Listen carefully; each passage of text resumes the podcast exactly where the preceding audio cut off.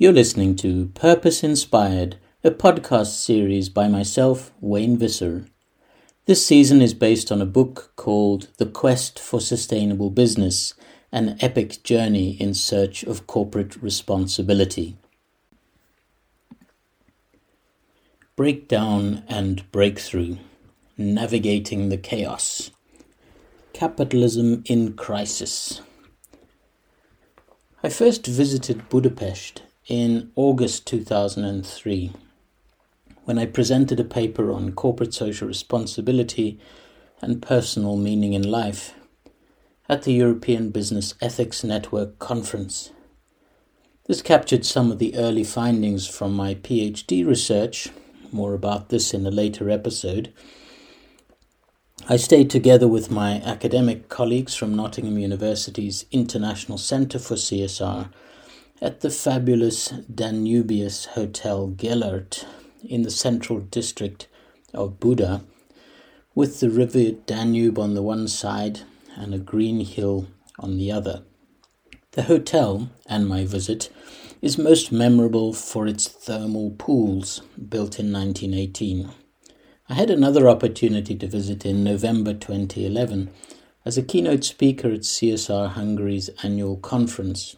One intriguing question I remember from the conference was Is the employment of disabled people a neglected issue in sustainable business?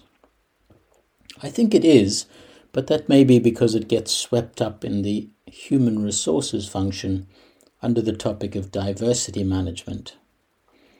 For those interested in this question, my Malaysian friend Sanjukta Kaul is researching this topic for her PhD at Monash University.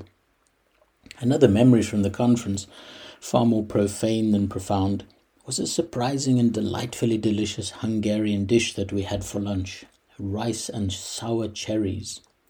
These visits aside, what I really want to share in this episode are some of the things I've learned from two Hungarians, even though I have not met one of them, George Soros, and the other, Ervin Laszlo, I interviewed by telephone. Both were profiled in the top 50 sustainability books for their books The Crisis of Global Capitalism and The Chaos Point, respectively. They are two very different characters. Soros, a Hungarian born billionaire investor, philanthropist, and author, and Laszlo, a Hungarian scientist and leading writer on systems philosophy and general evolution theory. And yet, they both bring us warnings of how our global society is at risk due to poor systemic design. Let's begin with Soros. Soros is one of the super rich winners of Western capitalism. In 1992, he earned himself international notoriety and the nickname of the man who broke the Bank of England after speculating on the pound sterling, believing it was overvalued, and earning himself $1.1 billion in the process. Beyond this single speculative jackpot, however, his quantum fund is one of the most successfully managed investment funds ever, increasing more than 30% annually over a 30 year period. Such an impressive track record makes it all the more interesting that it is highly critical of Western capitalism in general and global financial markets in particular. In The Crisis of Global Capitalism, his book, Soros warns that global stability is threatened by the emergence of market fundamentalism, the belief that our common interest is best served by individual decision making and that any attempt to maintain the common interest through government intervention distorts the market mechanism. It is market fundamentalism, Soros insists, that has rendered the global capitalist system unsound and unsustainable. The ideology of market fundamentalism is profoundly and irredeemably flawed. Market forces, if they are given complete authority, even in the purely economic and financial arenas, produce chaos and could ultimately lead to the downfall of the global capitalist system. Soros believes that the development of a global economy has not been matched by the development of a global society. International law and international institutions insofar as they exist, are not strong enough to prevent war or the large scale abuse of human rights in individual countries. Ecological threats are not adequately dealt with, and global financial markets, which are inherently unstable and do not care about social and environmental needs, are largely beyond the control of national or international authorities. He says, We live in a global economy, but the political organization of our global society is woefully inadequate. We are bereft of the capacity to preserve peace and to counteract the excesses of the financial markets. Without these controls, the global economy is liable to break down. Towards open societies. Soros criticizes the global capitalist system on two counts. First, market fundamentalists erroneously believe that markets tend towards equilibrium. However, financial markets are characterized by booms and busts as a result of self reinforcing loops in the economic and trading system. Hence, the potential for disequilibrium is inherent in the financial system. It is not just the result of external shocks.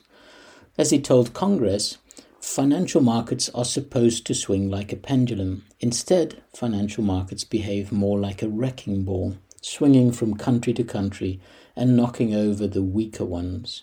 It is difficult to escape the conclusion that the international financial system itself constituted the main ingredient in the meltdown process.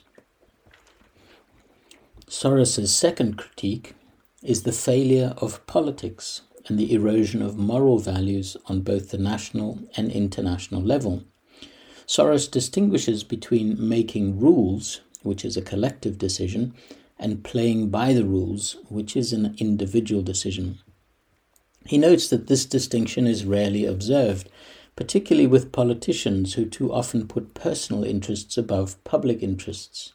This is exacerbated by the promotion of self interest to a moral principle.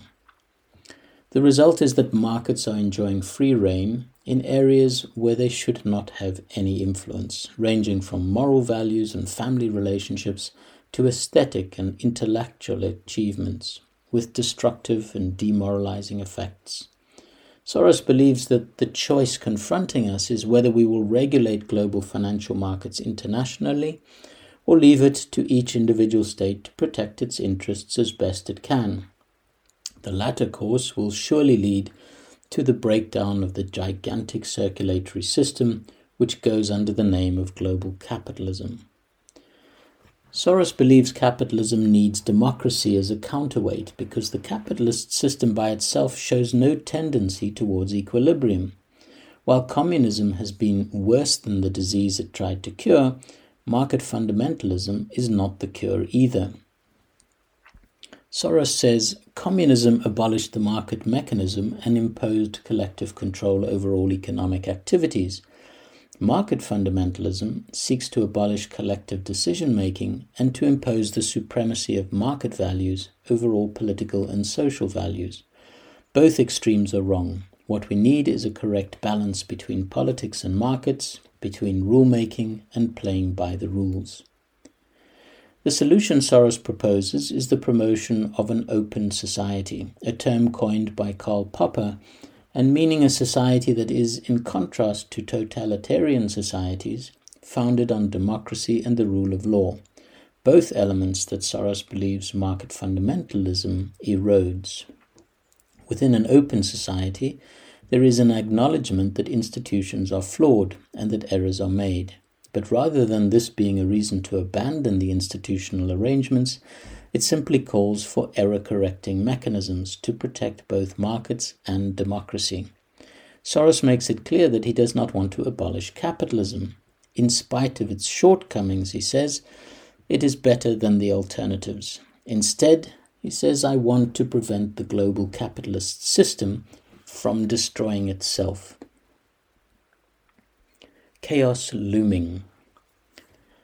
Laszlo comes at the problem from a different angle. He serves as president of the Club of Budapest, a futures oriented think tank, and as head of the General Evolution Research Group, which he founded. As the author of a staggering 70 books, Laszlo has tirelessly sought to understand how society and the environment function as a complex evolutionary system and how we can and must intervene to prevent our own self destruction. He told me in my interview I've been working with systems theory, especially the way complex systems evolve over time, and I've been recognizing that this evolution is strongly non-linear. That means it goes through periodic quantum leaps. And if you apply this to human society, then you get the insight that when you reach a critical threshold in the development of society, then a sudden non-linear change is likely to occur. That particular conviction has led me to think about whether we are approaching such a threshold, and if we are, how to call attention to it, because such change is normally unforeseen, often unpredictable, and it's extremely abrupt. It needs to be anticipated as much as possible and prepared for, because even though it's unpredictable, it's not unguidable, which is a big difference. I was especially intrigued that Laszlo spoke about this chaos point we are entering as essentially having only two outcomes break down or break through. When I asked him about this, he said, That is the particular meaning of a tipping point. It is not just a phase change. A tipping point has an uncertainty element. It can go this way or that. I usually say that a tipping point is known by the fact that only two things are impossible at the tipping point. One is the status quo, and the other is returning to a past level of stability, which you can no longer re-establish exactly the way it was. So you either find a way to move forward, to re-establish stability on a new level, in a new form, or you risk the collapse of the system. Laszlo talks about two paths of growth that society can pursue. The first is based on conquest, colonization, and consumption, and the other is based on connection, communication, and consciousness. I asked him to elaborate on these. He said, We can also talk about external growth or internal growth. Typically, external growth is conquest. If you want to annex, conquer, or colonize more and more, you're becoming richer, becoming more powerful, and extending your dominion over things. This was possible while we still had areas like the Wild West, unconquered areas. You could colonize people, you could move over to fresh areas and obtain new resources. Now we have reached the point of saturation in this respect. There is nothing left to colonize. In fact, the formerly colonized people are rising up and saying that they want to have their own identity, their own autonomy. So you can't just simply proceed like this. End quote. This may be true politically, but surely we are seeing a new pattern of conquest in the economic sphere as the West shifts its investments to emerging markets, and emerging markets seek out resources to fuel their growth, such as China in Africa.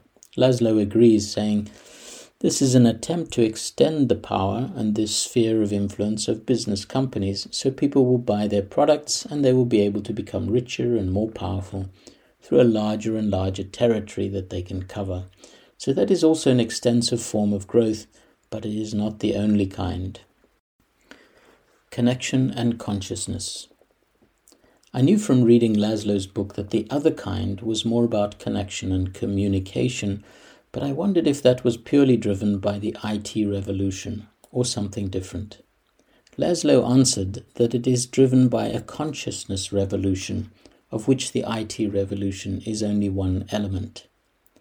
It is a recognition, he explained, that development is not only a horizontal, extensive development. Development means very largely an intensive development, increasing the quality of life as opposed to the quantity of the material standard of life. A certain level of material standards is necessary for a quality of life, but beyond that, it becomes self defeating. So the ambition in the longer term is to go for quality.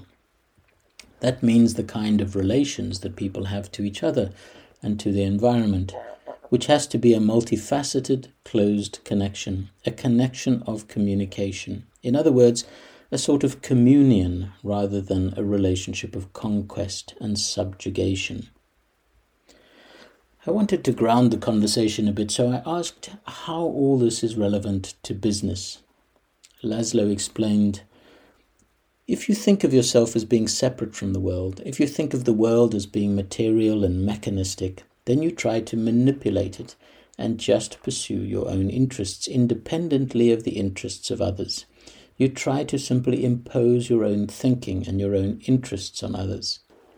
This kind of mindset is creating the problem, and in business, it is creating the shareholder philosophy the idea that business only is responsible to its own shareholders, its owners, and its responsibility to anything else is secondary if it exists at all. The shareholder philosophy is the concept that one business is separate from another business, separate from the communities in which it operates, separate from nature. It has only itself to account for because it is an entity purely in its own right. Now, this has been changing towards a stakeholder philosophy. That is certainly true, although the grip of shareholder driven capitalism is still an iron fist with a deadly force. Perhaps climate change is a global challenge that can shake off the short termism of the markets and get us thinking systematically and systemically about our long term future. I asked Laszlo what he thought. Climate change is a two edged sword, he said. It could be a very positive thing, and it could also be, of course, a dangerous thing, depending on its consequences.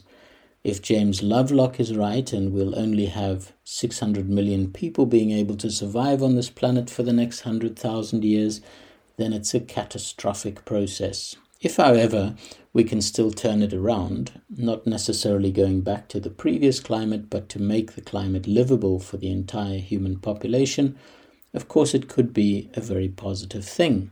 Because it is visible, it is experienced by people much more so than the intricacies of the world's financial system. Climate change is evident, and therefore it triggers a mentality of change. So, in that sense, it's very good. The big $64 billion question is whether this reaches a point where it becomes irreversible and catastrophic, or whether this threat that is evident in the change of the climate can motivate positive behavioral change, operational change in society in time. Given the odds, and Laszlo's deep knowledge about how social and environmental systems adapt and change, is he optimistic or pessimistic about the future? I wouldn't consider myself an optimist, he told me, because I think an optimist is a dangerous person, in the sense that an optimist might believe that this is the best of all possible worlds, or at least a very good world. If you do that, then you're not particularly motivated to change it. A pessimist is just as dangerous because he thinks you can't change this world. You have to be in between. You have to recognize that the world is changeable and that it's in need of change. My kind of systemic optimism comes through in the fact that I find that the world is in need of change and at the same time it's beginning to change, quite rapidly, in fact. People are waking up to the fact that you can't go on as you have and you'd better start changing. This was not even the case in the 1970s when the Club of Rome report first came out. It has started becoming the case in the 90s, and now, in the last five years, it's been moving forward very rapidly. I think Laszlo's right, and even if he isn't, I believe the only way to be effective in the world is to be an activist for making things better.